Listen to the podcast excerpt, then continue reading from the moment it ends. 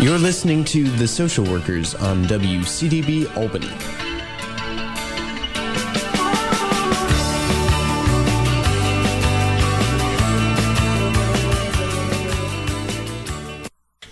And welcome back to the Social Workers live radio talk show here on WCDB Albany 90.9 FM. My name is Eric Hardiman. Welcome back, Alyssa. I'm here with Alyssa Lotmore, my regular co-host. Very excited to be here again this morning for another interview. Alyssa. I'm excited too. Another interview, but another great guest on a different topic. So it's always good to hear all about how social workers are involved in many different areas. We have a lot going on. So we have with us today here in the studio, Rossana Coto-Batres, and I hope I've pronounced that right. Mm-hmm. Rossana is the Education and Training Coordinator at the Northeast New York Coalition for Occupational Safety and Health. She has a background in social work and has worked to train refugees and immigrants around nutrition, health, and safety topics. As an immigrant and children of immigrants, she has firsthand experience understanding the struggles many Latino and immigrant workers face in the United States. She graduated from the University at Albany's own School of Social Welfare master's program in 2016. She completed the Occupational Health Internship Program, and she assisted in the coordination of a trainers exchange for 40 Spanish-speaking OSHA 10 trainers in the field of construction in New York City. Rossana also has experience training workers following natural disasters and traveled with a team of occupational safety and health trainers to Houston to facilitate a disaster relief Train the Trainer program. Using her background in social work and as a yoga instructor, Rossana integrates elements of self-care and resiliency into her trainings and conferences. She serves on the board of directors of the National Coalition for Occupational Safety and Health, the board of directors of the New York Bicycling Coalition, the National Association of Social Workers Program Review Committee, and the Office of Mental Health's statewide multicultural advisory committee. It's a very impressive resume, Rossana. Welcome to our show. Thank you. Thank you for having me here today. And as an alum, I'm thrilled that you're on here as well. Now, can we start off what is the impact of occupational injuries and illnesses in the United States? Because based on your background and what Eric has just read, it seems like there's a lot of work that you're doing in this area. Yes, that's correct. So like Eric mentioned, I work for an organization called NENICOSH, the Northeast New York Coalition for Occupational Safety and Health. And in this field, we see a lot of workers that are injured on the job. So it's something that a lot of people don't really think about. You know, we spend a lot of our time in our jobs. It's a place where, you know, we spend anywhere from 8 to 10 hours a day. Some people have to work more. And so the impact of people having to go into work day in and day out and working in some of these high hazard occupations, it really impacts their life when they sustain an injury that's work-related or an illness. So every year in the United States, there's about 5,000 people that die on the job. And that's from immediate incidents. So, a fall from a ladder or getting caught in a machine. So that's what we call safety hazards. But then there's about 60 to 70,000 people every year in the U.S. that die from occupational illnesses. So that's from being exposed to chemicals or asbestos or other types of toxic dust and substances. And that's a lot harder to document because, you are exposed to this toxic substance one day, but you feel fine the next day. It's not until 20 or 30 years later that an illness develops. So it's really hard to track the impact of that. But we know that it's somewhere around the 60 to 70,000 deaths that occur from these diseases. So what are the most vulnerable groups affected by these workplace injuries? Is there certain groups, certain populations that are more impacted? Yes, definitely. So workers that work in non-unionized settings, they tend not to receive any sort of health and safety training. They may be just put in front of a computer and, check off boxes that they received the training. And a lot of the populations that many people in the social work field serve are the vulnerable populations that we see in occupational safety and health. So immigrants, refugees, people that are entering the workforce, young workers that don't have any experience, and also people that are older, people that have gotten kind of complacent in the job. They think they know how to do their job and they just kind of, it's automatic for them. But for the most part, it's those low-wage workers, people that are employed in temporary settings. They may be in one job setting one day and another one the next day, where there's no continuity of training and there's no accountability sometimes from the employer. So it sounds like your work certainly sits at the intersection of social work and public health and occupational safety, and there's lots of different intersections in your work. Are you doing predominantly training, or are you doing policy work? Tell us about the actual nature of what you're doing for the organization. Yes, so my organization was founded in 2014, and it was founded by people that, you know, really care about this topic, mostly public health and occupational health specialists in the capital region. And one arm of what we do is training, because we do feel that by providing trainings to low-wage workers that wouldn't usually receive this training, we are preventing those injuries and illnesses from happening. But the other arm is definitely advocating on behalf of workers. So, you know, workers that don't know their rights, they don't know that they should be asking for personal protective equipment or for the training, or in the event of, retaliation by the employer.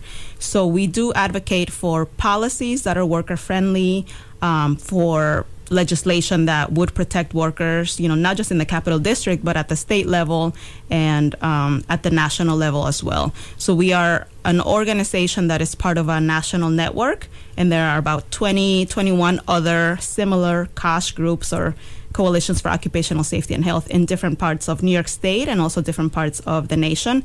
And so together we kind of come together to advocate for these policies at a national level. Interesting. So as a social worker, how does your experience, your background in our social work profession help you doing what you're doing now? So a lot of what I do on a week-to-week basis is delivering these trainings to workers. And so I think the experience that I have gotten from the social work, my social work education, really helps in relating this information in a way that is understandable to people, that is, relatable, kind of telling the human stories that connect us all. And also just, the interest that I have in helping people and serving people, I think really grounds my work. The other thing that I will say is that this field in general is very grounded in organizing principles and principles of, like, helping workers help themselves, right? So that strengths-based perspective and self-determination, that we are just delivering the information to workers. And with that information, hopefully they will help their coworkers and become more educated to advocate for themselves. So it sounds like almost a community organizing element, too, that there's something about training groups of people and helping workers figure out what they need to do to also advocate for themselves. Yes, that's right. So this field, that's a lot of how it got started. People realizing that they were being exposed to chemicals in their workplace and wanting to do something about it. And I will say that it is a lot easier to do that kind of work in a union setting, where people have a space to kind of commute and communicate around these issues and have leadership within the organization. And so that's one of the challenges I would say that we face in trying to convey this information to workers that are in a program, but they're not working all in the same job site, right? They're going through some job training program, but they work in many different occupations. And so the focus of your work is entirely the state of New York, correct? It's not national focus, or is it more just New York State? So for NENICOSH, it's just the capital region. So just the capital region. We serve workers in the 5 counties surrounding the Capital District. Okay. And one of the things you've mentioned is education. And can you tell us a little bit about this upcoming photography event that you're putting together in April for the Workers' Memorial Week? This seems like a way to educate the public in another way, in a photography way. Can you please share a little bit about that? Yes.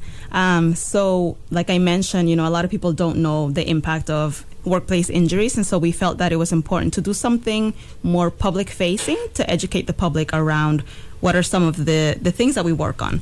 So we are bringing the work of a really world-renowned labor photojournalist. His name is Earl Dotter. He's been documenting workers in their jobs for the last 50 years. So he got started as a VISTA volunteer working with coal miners in Appalachia and really documenting what their lives were like. A lot of his work has been featured on NPR around this investigation of black lung disease. So we'll have some of those pictures at the exhibit. And the exhibit will be held from April 22nd to 26th at the Legislative Office Building in Albany.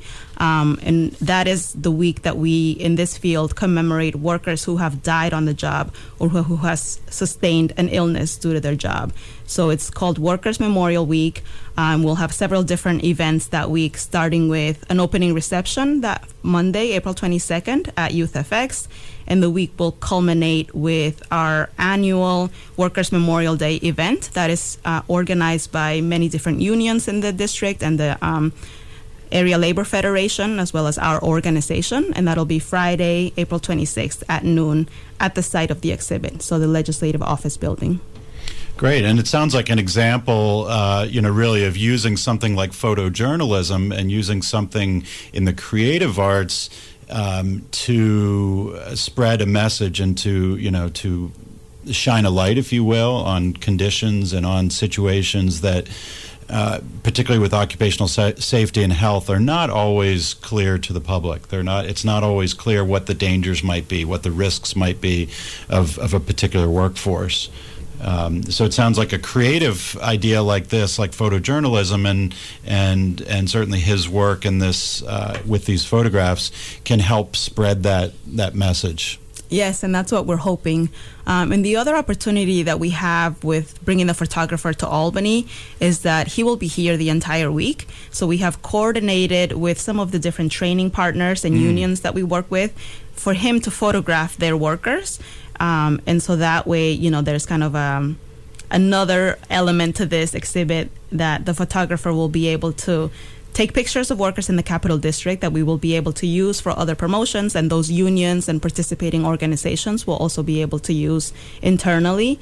And just to see, expand the work around occupational safety and health, and that, it doesn't only impact factory workers or construction workers.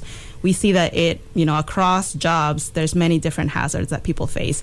And so the more that we put this out there and the different occupations that are represented, the more people will be able to understand, okay, that incident that happened to my mom, who's a nurse, this is related to this, Now, for those who are more interested in learning about your agency and the services that you provide, what is the best way to contact them? Or are there certain resources that they might be able to read online? What's the best way for them to find out more information? So I would say definitely go to our website, www.nennycosh, that's NENYCOSH.org. Or visit our Facebook page. We have an active Facebook page where we share resources and events that are happening in the area and also in New York State. And we try to also connect it with what is happening nationally, something that is, a lot of people tend to receive more or read the national news, but we try to relate that to our local, what's happening locally. So that's facebook.com/nennycosh. And do you think, that there's more awareness of this issue now? Do you think things are? Where do you see the next chapter going with this?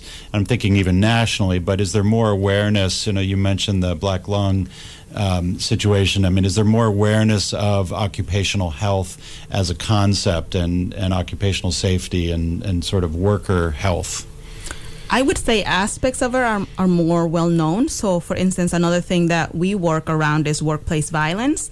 And the whole Me Too movement and sexual harassment has really raised awareness around what people face at work and the harassment that they face. So I would say that aspect has really gotten a lot of attention nationally. And also the work around the opioid epidemic, because we see that people that are forced to work after an occupational injury, and they have to work through pain. They take medications, and this is directly related to the opioid epidemic. So I would say that those topics, as well as the recent disasters that have occurred, have raised awareness a little bit more around occupational safety and health, but it's still something that we come up against, that not enough people know what it is or why they should care or why they should know their rights. Right. Well, it sounds like very important work you're doing. If you've just tuned in, we are talking with Rossana Coto-Batres, and she works for the Northeast New York Coalition for Occupational Safety and Health. And she's also an alum, Eric. That's one of the most important things. An alum not just of the University at Albany, but also of the School of Social Welfare, a former social work student. So we're glad to have you back in the studio. So I think it's really, you're doing such amazing work, but I think it also shows how broad the social work profession is. And when people think social work, they don't always think of, hey, I'm going to work with worker injuries and doing things like this. So I want to thank you for coming on. This is Public Engagement Month and here at the university, and it's helping to show the connections between the university with the community. So you coming on here and showing how the social work profession is connected, it's a really great thing. So I want to thank you for that. Great. Well, thank you for having me. It's a pleasure to be here. We wish you the best of luck in your future work, and we'd like to hear more, down the road. So maybe you'll come back and join us again and let us know where this all goes from here. But it's, as we said, very, very important work, and you're making the school proud. Mm-hmm. Great. Thank you. And I hope to see some of you at the exhibit. Great. Remind folks one more time where the exhibit can be seen. At the Legislative Office Building, is that correct? Yes. So the concourse level of the Legislative Office Building, the exhibit will be shown for the week of April 22nd to 26th.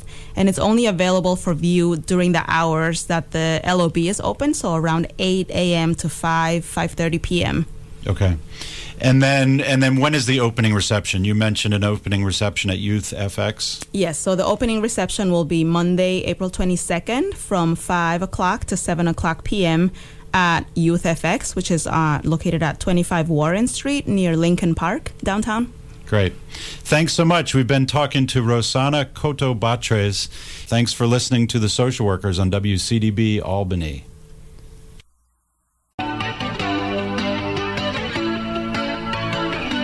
You're listening to The Social Workers on WCDB Albany.